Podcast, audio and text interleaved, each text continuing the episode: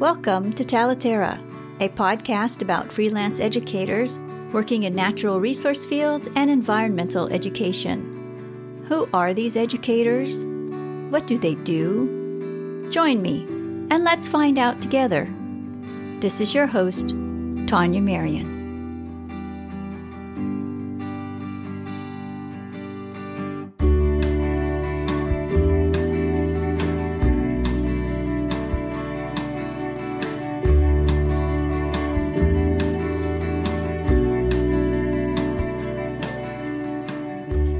Today, my guest is Daryl Griffin. Daryl is a LinkedIn strategist who helps business owners and freelance professionals attract new clients.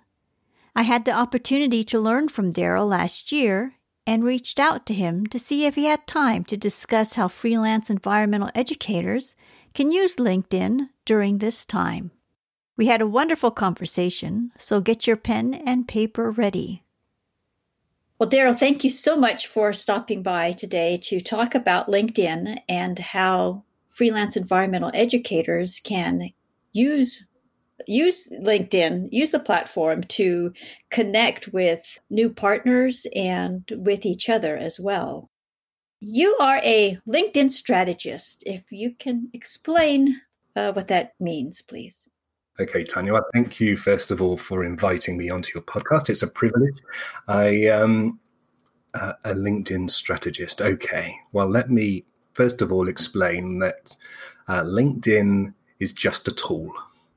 Okay, so being a strategist with a tool is a little bit like being a piano teacher. I guess. Um, one might buy a piano, but that doesn't make one a pianist. So I uh, would argue that being a LinkedIn strategist helps people use the LinkedIn tool to better strategize for their desired business outcomes. Sounds a bit grand, but that's about what it is. I shared with you some information about the current state of the field of environmental education. Uh, just for, for listeners' sake, uh, let me explain where where we're at in our conversation.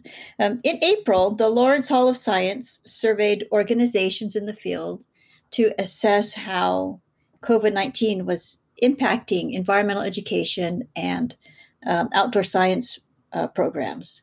A total of 995 organizations responded to the survey.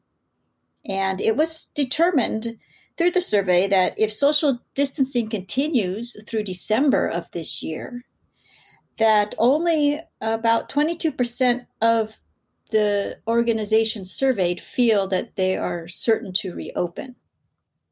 What was also determined through the survey in addition to the huge loss of revenue and jobs, was that it's estimated that 11 million learners will have missed out on environmental education learning opportunities if organizations are not able to reopen before the end of the year. The survey addressed the current state of organizations. It did not address the state of independent professionals working in the field. I've been speaking with independent professionals over the past month or, or two, actually, a couple months. These are professionals are people who are in the early stages of their career and who have many years of experience working as a freelancer in the field. And regardless of where they are in the journey, they are equally concerned about funding and cash flow, uh, being asked to work for free, finding new projects, uh, new partners, and new clients as well. I have many, many questions about LinkedIn, but I think I've got it down to one one question to start off our conversation, which is how should freelance environmental educators be thinking about LinkedIn at this time? Okay. Well, okay. That sounds like a little question, but it's actually a very big one. Um, it, it's it's a little bit like anyone who is self-employed or um, as a freelancer. I mean, essentially, you're a self-employed person. To a point, you have to do your own marketing and business development. It's the the challenge for us all who have decided to take a slightly different route to the conventional one, which might be employment. But essentially, we need to think of a tool like LinkedIn as a shop window, a shop window into our expertise. So we can unpack some of that. But essentially, what I encourage all of my clients to do is understand that a lot of my clients are essentially freelancers. They might have the label of being business owner or, um, um, uh, uh, you know, self-employed or whatever it may be but essentially they are responsible for creating their own income their own clients um, their own opportunities. And so um, i'm working with these kind of people all the time. So the starting point is always what is the desired outcome? Okay. What do i want as a result of putting effort and energy into something. So we start with the desired outcome, and that may be, for example, more clients. That's typically the situation for the people that I work with. Uh, I need more clients. My business is, I've had referrals in the past. I've had website inquiries in the past.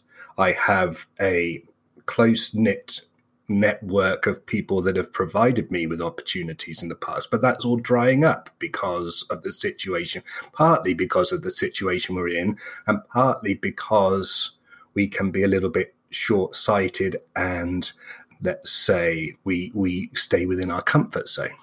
okay. Um, that's not a criticism. Sometimes it's the logical thing to do. We've got enough business from the situation that we find ourselves in. But when things change, we need to then start to think a little bit more like a business development manager for ourselves and um, consider our uh, desired outcome and then reverse engineer from there. So instead of starting from where I am now, we start from where I want to be, and then we create a strategy with that end goal in mind. Um, I hope I'm making sense to everyone. Yes, you are. It's very clear. Good. Okay, so my next question is then how should EE professionals present themselves on LinkedIn? what isn't what isn't worth putting out there and what is. Okay. Well, let's then return to this reverse engineered kind of approach. There are there are several stages to this, and what we have to consider. This has actually been true for some time. It's probably exaggerated or enhanced because of the uh, virus situation, but for a long time now, statistically, people have been using digital tools as part of their due diligence process. So, uh, for example, I have clients working with me now. I have one particular client working with me that has been following me online for, for almost two years. And um, it goes to show that this is not some this isn't a new phenomena phenomenon this has been around for some time. So if I go back to the beginning of, of, of what I would call my quote unquote aggressive digital journey, sounds a bit poncy, but um, essentially, if I, I, go back to 2012, 2013, I understood back then that people were beginning to use tools like LinkedIn to research me before being prepared to contact me in, in what we would call the traditional ways, i.e., picking up the telephone or dropping me, even dropping me an email. They were they were they were researching me to discover whether I was a suitable candidate for their project. Um, now I was employed then, but I understood that if I could position myself, and there's that word position, uh, if I could position myself for the people whom would be interested in my services, then that would be a far better approach to a tool like LinkedIn than just putting up my resume, for example. If I if I was looking for a new job, which I wasn't, then I would go the route, the resume route. But actually, what I wanted people to do, and still want people to do, is to choose me. It's essentially what I'm seeking to do, and what uh, so so what I'm seeking to do. For example, first of all, from the way that I present myself on LinkedIn, and let's start with the profile. I'm seeking to present myself as a subject matter expert for the people that might hire me. So I'm quite niche, even though I work in the marketing space. I only work with values led business people. So I've actually cut off. I know that's you. Some people might argue, well, well, everybody's values led, but you you'd be surprised. A lot of people are actually purely uh, dollars and cents led.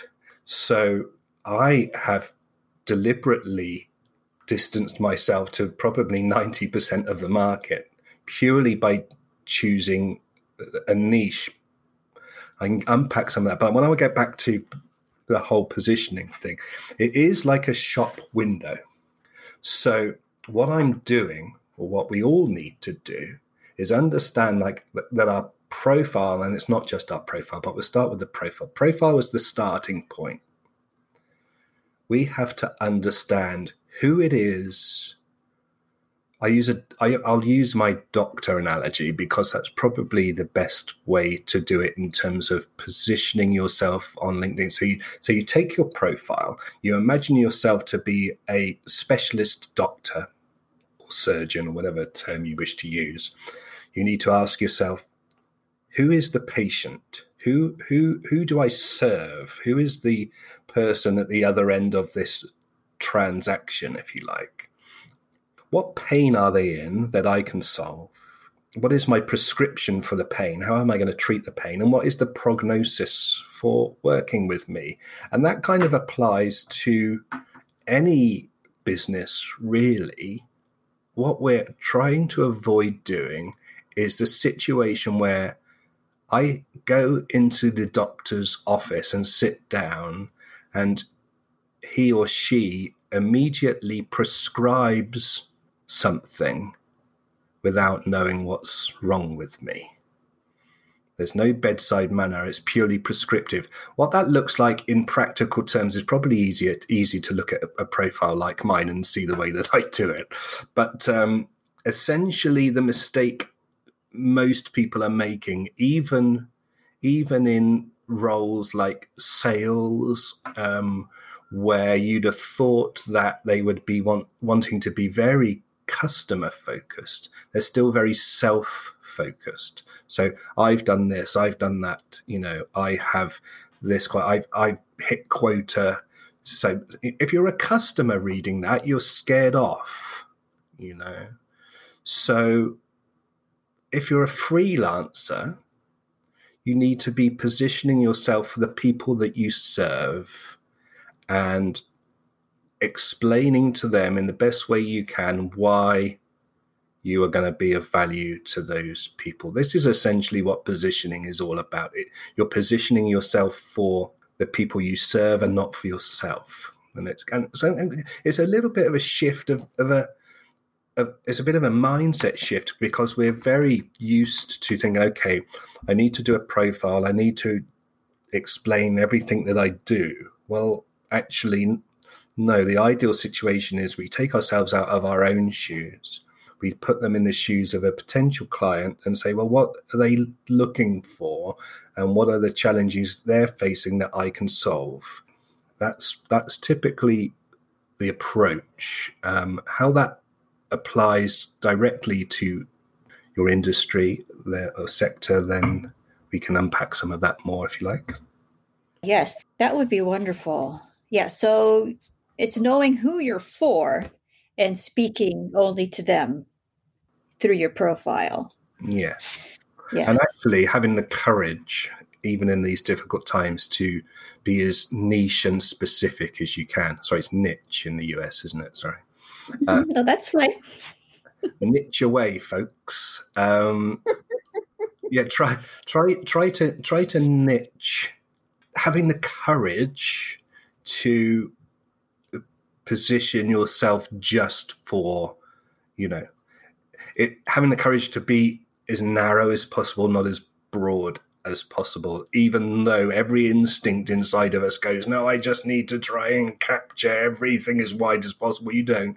You don't. There'll be a, there'll be a large enough market for the niche um, if you can articulate it properly. And that's, that's part of the challenge. Mm-hmm. Yes. Okay. You know, the the report from the Lawrence Hall of Science was about organizations and not about the the independent independent professionals in the field. And so, but my thinking is, my feeling is that the independent professionals in the field can fill some of the voids in their communities because they can re, they're more agile. They can react mm. faster or better to the immediate needs of their communities. For example, maybe some for, through homeschooling or especially through this pandemic pod concept where neighbors, you know, are mm. hiring teachers or or guest instructors or something. Yeah, I'm thinking about them as an as an example of what a of what a uh, profile might look like when you are dealing with prospective community partners who are used well some are very used to looking at linkedin profiles and some maybe don't look at linkedin profiles uh, because they are parents hiring teachers for their children so then we have to understand okay so let's think first of all about the advantage you have as a as a freelancer or as an independent person. You are a speedboat compared to a cargo ship.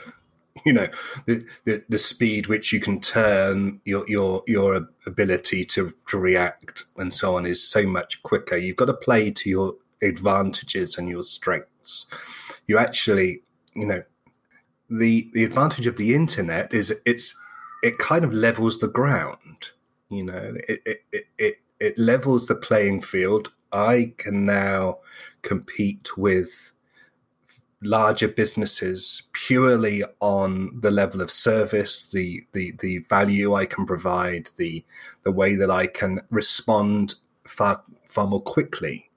Um, so that is one aspect to consider to to to look at it positively just a slight segue. I, I have found in this work that I've been doing for six and a half years or so now is that a lot of people are reactive. And this touches on something I've already said. Um, and few people are proactive. So what happens is that we we can become very afraid and because we have found security in the in the way things were. We essentially what we've done. This is this is this is the typical scenario of people that I've worked in in the with in the past. So some people are freelancers or self-employed because they are entrepreneurial and some people are freelancers and entrepreneur uh, uh, and business owners because that's just the way it's turned out. okay. Um, the problem with the just the way it's turned out kind of scenario is that we tend to approach being a freelancer or self employed a little bit like being employed. Right. So we've kind of just sort of like, okay, that, that little pot of money is there. So I'm going to access that as a freelancer rather than as an employed person because that opportunity has arisen. Uh, I understand that. But the but the challenge is what happens if that pot of money is taken away? I, re- I revert to the way that I've always done business, which is kind of reactive. I've I've kind of like I've been born, I've gone to school, I've gone to university, I've got the piece of paper, um, and I've got into the career, and I kind of, you know, as long as there isn't a crisis, I'm okay. But when there is a crisis, It's outside of my frame of reference, so it becomes challenging. What I'm encouraging people to do is okay, how can I now acknowledge this, but how can I now proactively take charge and start to make things happening for myself rather than waiting for things to happen to me? And now I've gone so far off track that I've forgotten where I come from. So no, you haven't gone off off track because what I'm hearing you say is that you you need to um, you know know who you're for, present yeah. yourself accordingly, and yeah. then learn to pick yourself instead of waiting to be picked. To borrow Seth Godin's expression, that is yeah? exactly right, and how that.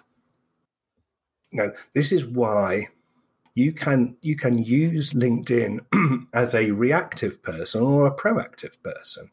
And and this is why I stressed right at the very beginning that it's just a tool. It actually does very little for you if you don't understand why you know your why actually why are you are you using it why you know this is this is why it's important to try and unpack that. And you're right, a lot of mums and dads may not be using LinkedIn. A lot of them will because they are professional people. So LinkedIn will have its limits. It's about understanding. I've got to be crystal clear on who the patient is, if I use the doctrine. Who, who is the patient? If it is mums and dads, then it may be that they are not overly active on LinkedIn. They don't present themselves as mums and dads on LinkedIn in the same way as they might do on Facebook, for example. Um, so LinkedIn has its place. I think to a point, Facebook. I, am not a huge fan, a a huge fan of, of Facebook, nor a huge user of it. So I'm not one that can particularly comment on that. Um, however, uh, inevitably would be mums and dads groups on on LinkedIn, uh, on Facebook, and um, um, so I think from a, from a LinkedIn perspective, I would be wanting to know. I, what what I try and do is I try and think of myself if I was representing the listener as their business development manager, if they were ultimately paying me to get them more customers, how would I use LinkedIn to do that? Well, first of all, I'd have to get my positioning right.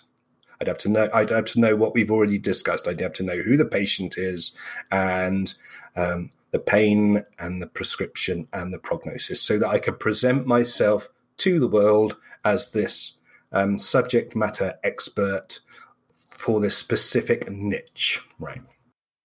Then what do I do? Well, of course, that is that is just the foundation, really, of of any you know if we think that we can just put up a profile and we will get leads and opportunities on autopilot i'm afraid that's that's the thing of fairy tales.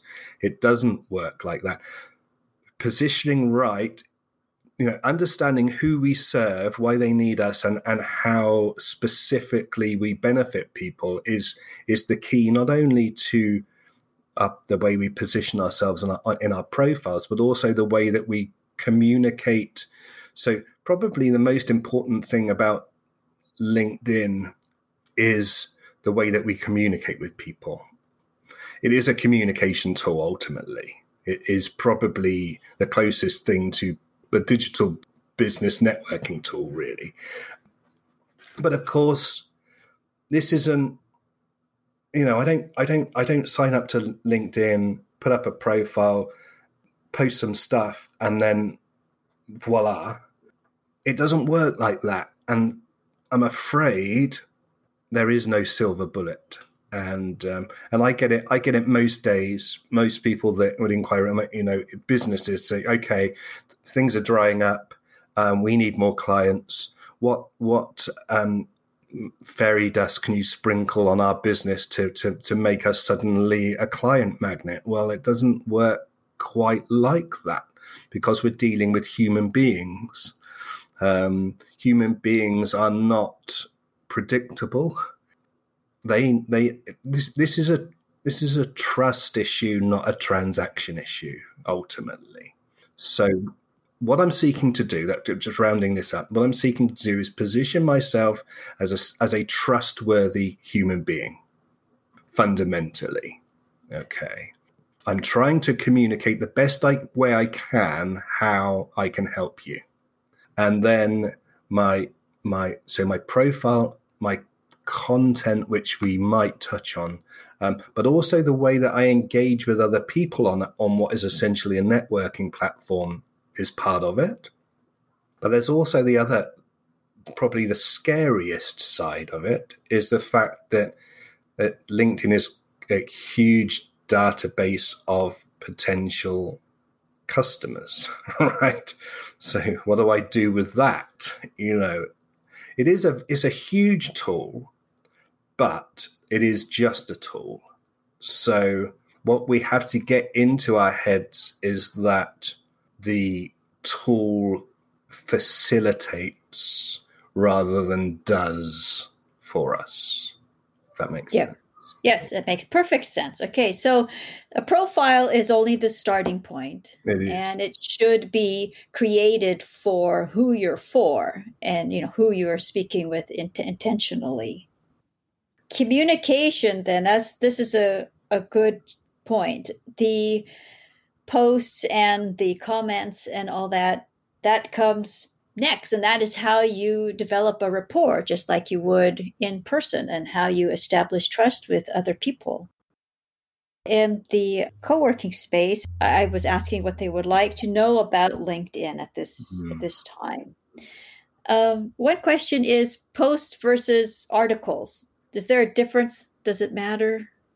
John there's a huge amount of post options now. We can, so let's start with posts text only posts, graphics, video, slide decks, which are multi page PDFs now, which um, is my preference.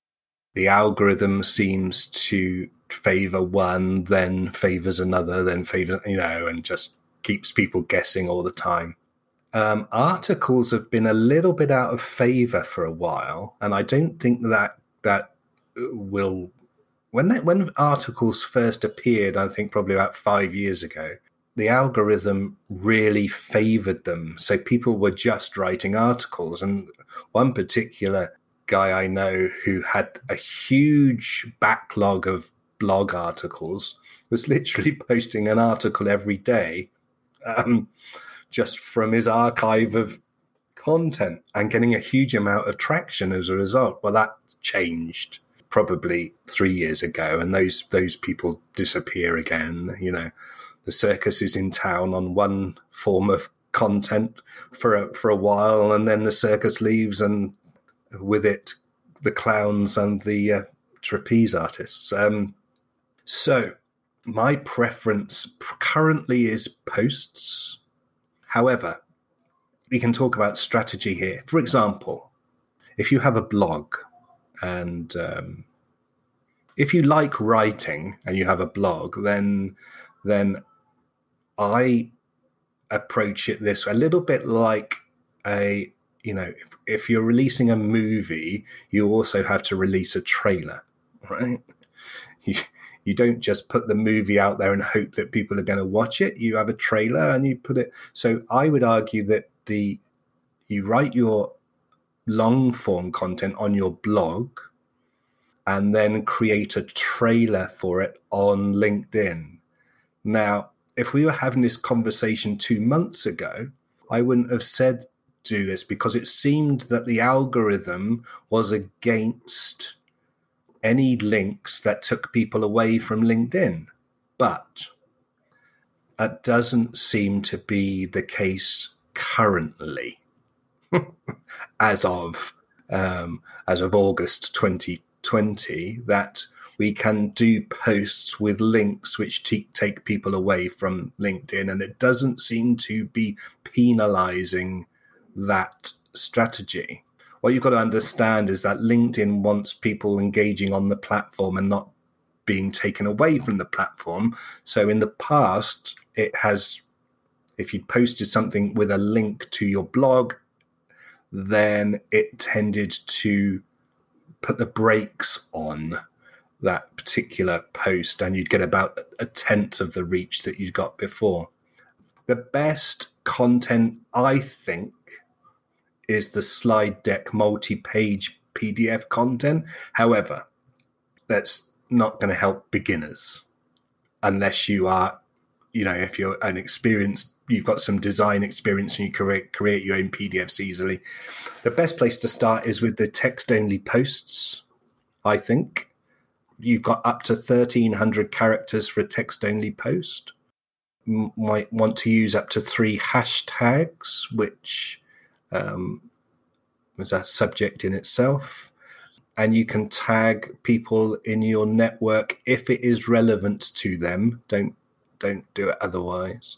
Um, to encourage them to perhaps add their perspective in the comments or whatever. I tend to approach LinkedIn, the news feed, as a as a snack site. So I want to give you a, a taste of my expertise rather than the full meal, as it were. Um, and so I kind of, I, I, you know, I've tried all kinds of strategies and approaches. Fundamentally, if you're providing value to people, then that's the key to it, really. Um, understanding that the vast majority of people on LinkedIn aren't necessarily going to be ready to to hire you. What you're essentially trying to do is conceive trust with people so that when they are ready to hire somebody like you, they pick you and not somebody else. You want to become the subject matter expert. Because you probably are already, dear listener. You know your subject, you know it well. What you're essentially doing is that you're putting your parts of your knowledge and expertise out there so people can see that you are this expert and so that they you become top of mind in there. That, that's the that's the game. If you if you want to turn it into a game, that's the game. That's excellent, excellent advice, and a very good perspective, and a healthy healthy perspective. Instead of chasing down numbers and connections and things you don't know why you're doing it. Yeah, it's funny, isn't it? Because because if I go back a few years, you know, I get people ask me every day, not every day, but quite often. Say, okay, you know, I need I need to press the the button which is results. And I said well, you're not going to like what I'm going to tell you. they say, well, you know, you you seem to be doing okay. You're getting all this engagement on your posts. And I said, yeah, but you've not walked with me for the last five years. you know, all the groundwork, all of the foundation building, all of the it takes time and and and so people say, so how quickly can I generate leads with LinkedIn? I said, well, how quickly can you generate trust with people? Probably not overnight, you know. And that assumes that the actual strategy you're implementing is a good one. A lot of people that are just chasing shadows really are have got to position themselves completely off you know they're not they're off target with their positioning their content is really salesy and me me me me me um, they don't engage with anybody else's content to build rapport and and the like and then they wonder why the outcome is well why isn't this this tool is isn't working for me? Well actually it's because your strategy is all wrong and you know but they don't want to hear it okay? They don't want to hear it because they don't even want to conceive of the idea that they might be doing it wrong. It's it's somebody else's fault and that's when i tr- i can't work with people like that it's uh, it, it, you know um so so but yes if it's if it's done well and with proper planning, then the outcomes are are very realistically achievable, but it is a long game.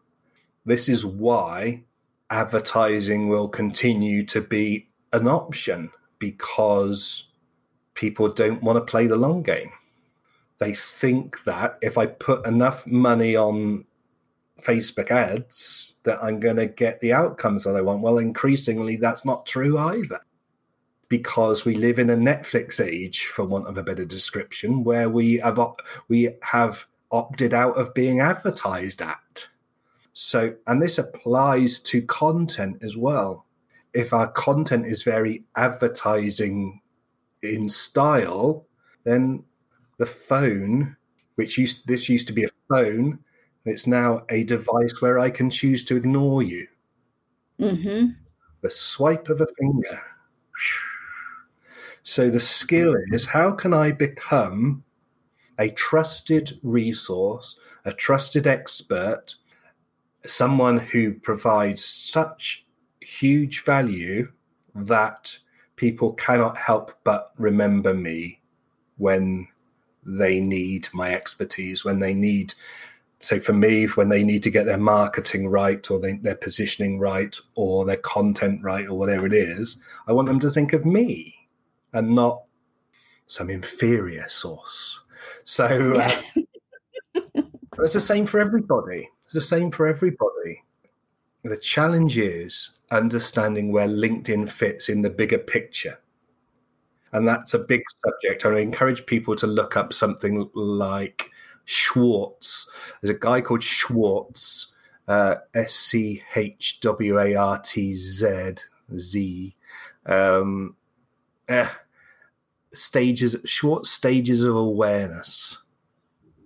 Okay if people want to dive into a bit of the of the technical stuff, that that it basically explains that though most of the time we think that people are ready to hire us or buy from us, they're not. The vast majority of the time, they may not even be aware of us or aware that they need us or aware that we might be able to solve a, something that a, a challenge they might have or whatever. That's the skill of positioning and content and, and so on. So it's fascinating for those people who are fascinated by it. Yeah.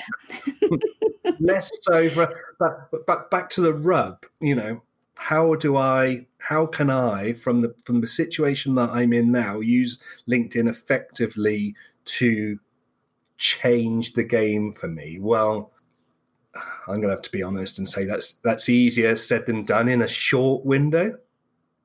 But actually, with a with a and and let's let's be honest, you know, some of us let's be realistic.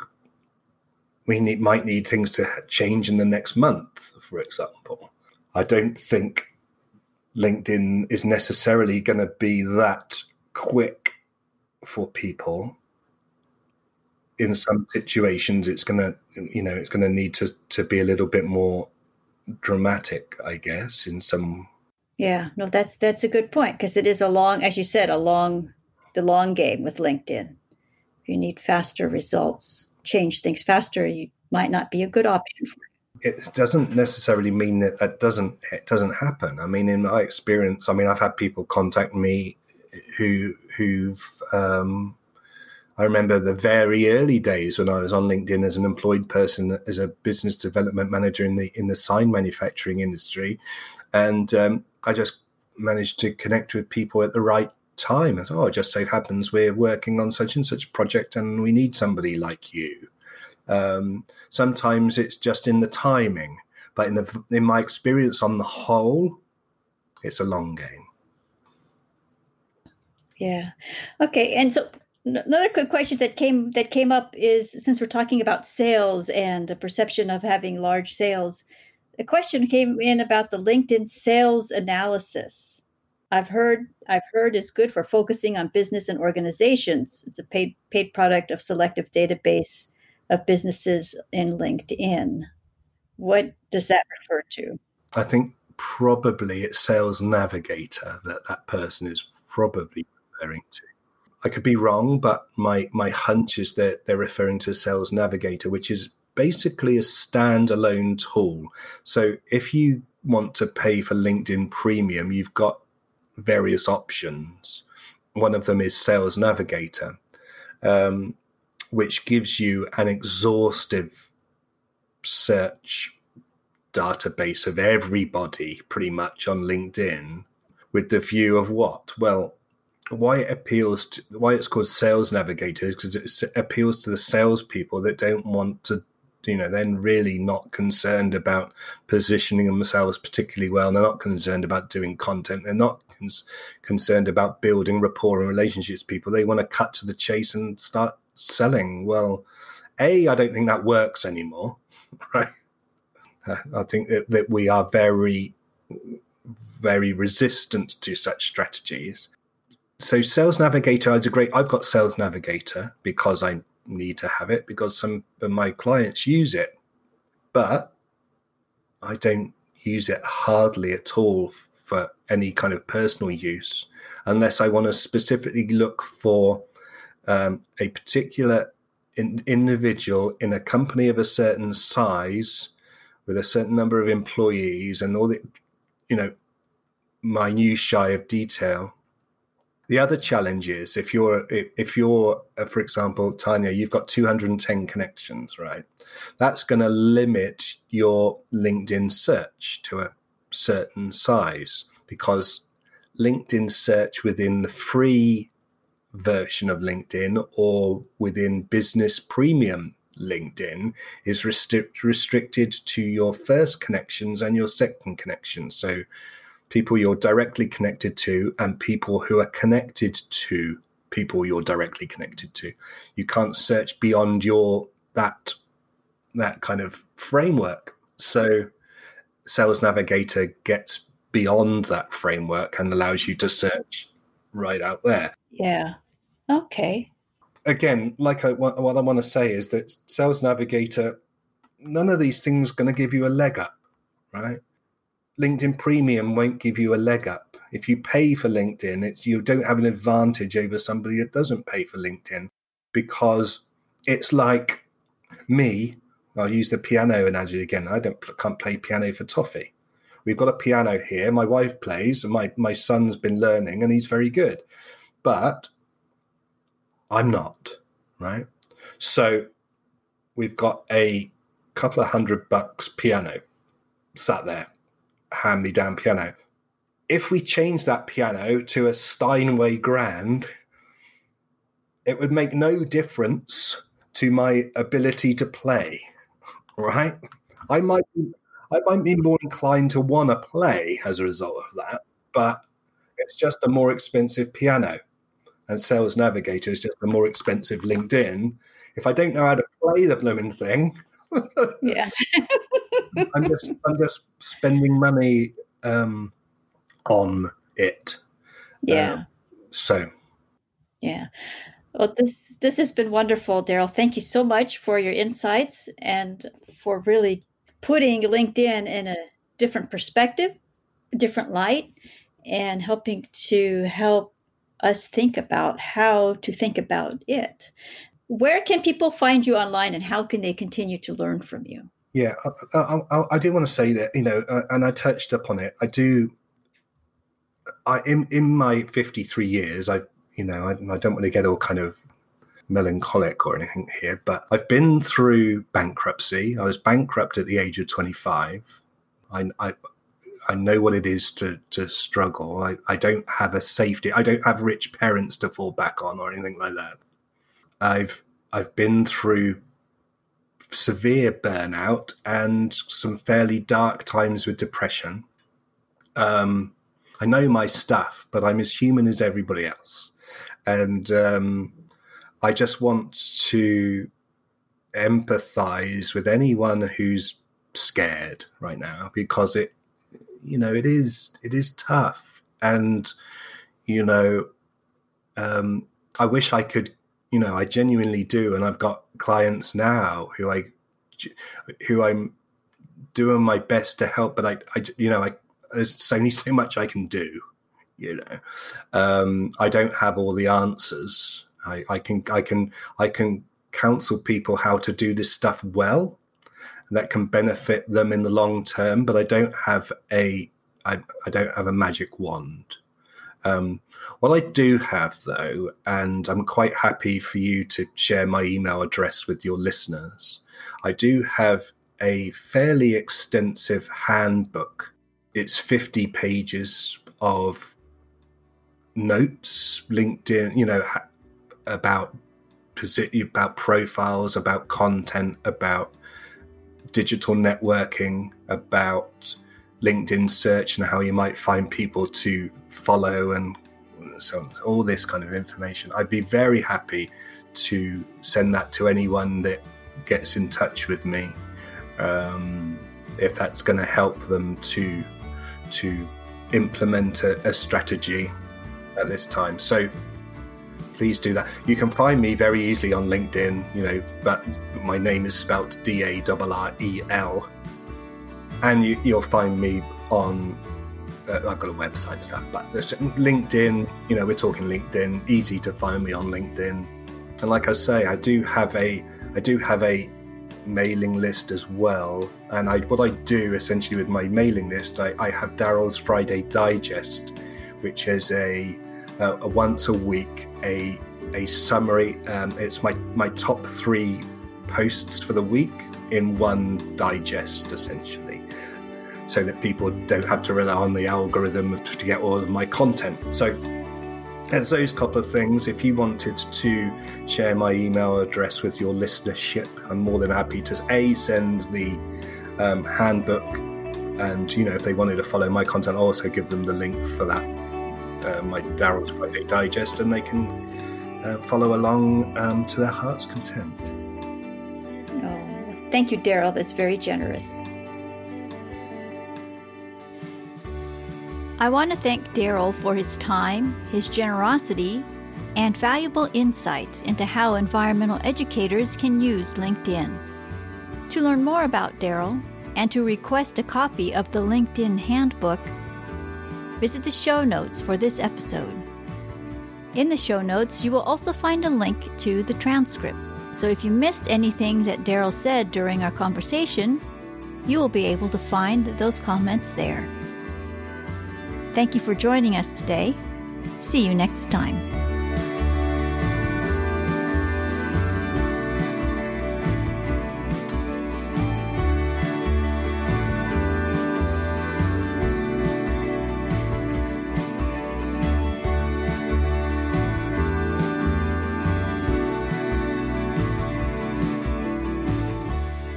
Talitera is a podcast for and about independent educators working in natural resource fields and environmental education. If you enjoyed this episode, please share it with friends and colleagues. Thank you so much for joining us today. This is Tanya Marion.